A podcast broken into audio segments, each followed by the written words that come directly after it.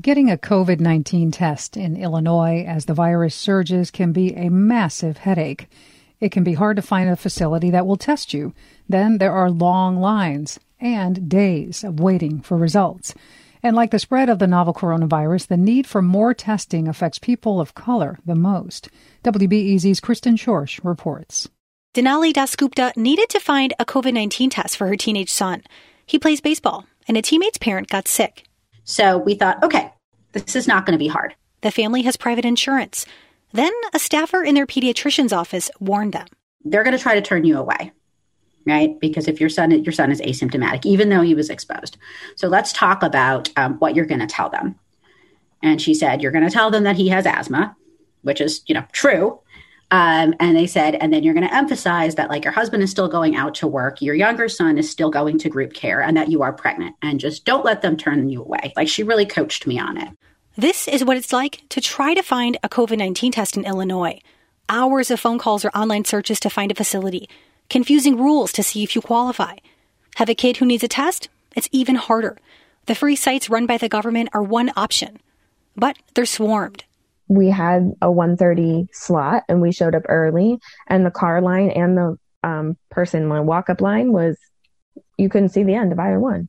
That's virginia thomas from portage park on the northwest side. It was just super frustrating. It took a whole hour. And even as experts urge more testing to reduce the spread of the virus it turns out that access is not equal.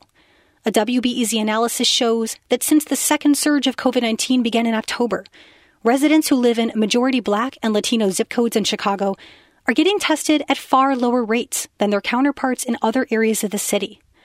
And across Illinois, Latinos are consistently taking fewer tests across all age groups compared to black and white residents.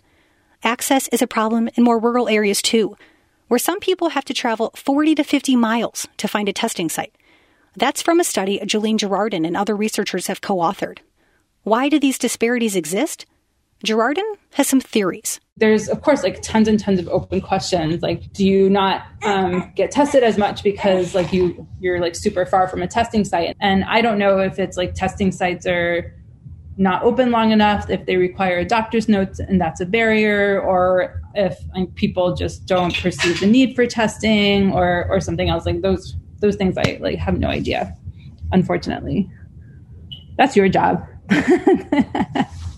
Insurance is another barrier. Dr. Jihad Shoshara is a suburban pediatrician. He says if patients have Medicaid, insurance for low income or disabled people, he can't give them a rapid COVID 19 test. That's because the federal government hasn't created a way to reimburse doctors for it. It's, it's very frustrating as a provider because I can't treat all patients equally. Public officials acknowledge the problem. Chicago plans to open another free testing site at Midway Airport, and they're encouraging people who have private insurance to get a test at their doctor's office. Christina Anderson with the Chicago Public Health Department says she knows everyone wants to use the free city sites. If I think through, do I want to go with my two year old and stand in, in line at the urgent care for two hours, or do I want to go sit in my car at a city site for 30 minutes and get tested, right? But that comes at a cost, making lines longer for people who have fewer options. So you kind of have this um, economic uh, effect where the, the more accessible, the more convenient that you make a site, the more people you're going to pull to it and pull away um, from other kind of private pay uh, focused areas.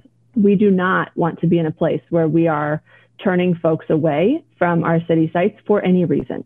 The main takeaway be prepared to wait. Kristen Schorsch, WBEZ News.